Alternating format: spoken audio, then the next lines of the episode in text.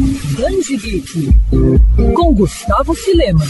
No último episódio do Band Geek, iniciamos uma série especial de entrevistas com editores da Panini sobre novidades e lançamentos programados para os próximos meses. Há 20 anos, a editora iniciava a publicação de quadrinhos aqui no Brasil, começando pela Marvel, que foi justamente o tema do nosso primeiro capítulo. Agora a gente fala sobre a rival da Casa das Ideias, a DC, e por isso o Band Geek recebe Isabelle Fênix, editora responsável pela editora do Universo das Lendas. Isabelle, seja muito bem-vinda. Isabelle, a gente começa falando do formato Lendas do Universo DC, que se tornou um sucesso com diversas séries e personagens sendo englobados. E aí, o mais recente é o Kamandi, uma das principais obras de Jack Kirby. E aí eu queria saber de você se existem planos da Panini para lançar mais obras dentro desse formato, se existe a possibilidade de dar continuidade a séries como, por exemplo, Novos Titãs nesse formato no plano da editora. O formato Lendas, né, o Lendas do Universo DC, ele é realmente um dos mais diversos que temos. Ele já teve o Batman por vários artistas, Mulher Maravilha por George Pérez, Arqueiro Verde e Lanterna Verde por Dennis O'Neill e Neil Adams e vários outros.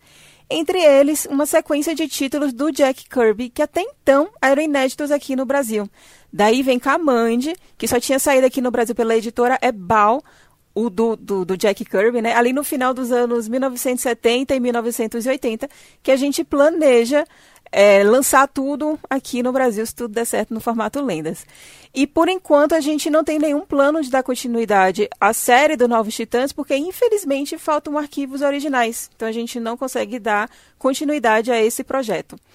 Quanto a outros títulos né, relacionados ao Lendas, é importante a gente também ter em mente que esse projeto ele é mais relacionado ao legado de um determinado artista com um personagem. Então, por exemplo, ele funciona muito bem com Jack Kirby, mas se a gente quiser fazer com outros personagens, então a gente vai para o título, a gente vai para Projeto Sagas, né, que ele é mais adaptável. E outro sucesso recente entre os leitores é a saga, né, que engloba tanto Superman como Batman. Inicialmente foi divulgado que seriam apenas 12 volumes, mas a gente já pode dizer que é meio óbvio que as séries vão ter continuidade, né? Quais são os planos em relação a essas séries em específico?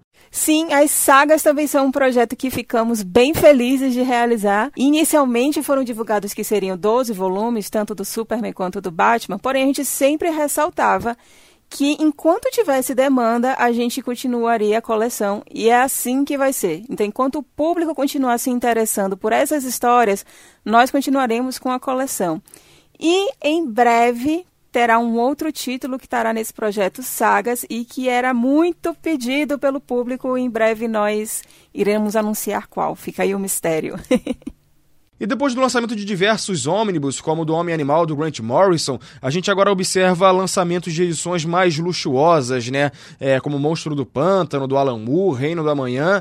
Como é que vocês fazem essas escolhas dos títulos? Essas edições mais luxuosas mostram que existem leitores de todos os estilos?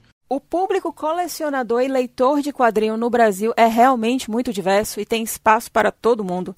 Desde as mensais aos encadernados de capa cartão, aos capaduras e ônibus e absolutes, que eram um produto, né, esses dois últimos, que não existiam dessa forma no nosso mercado.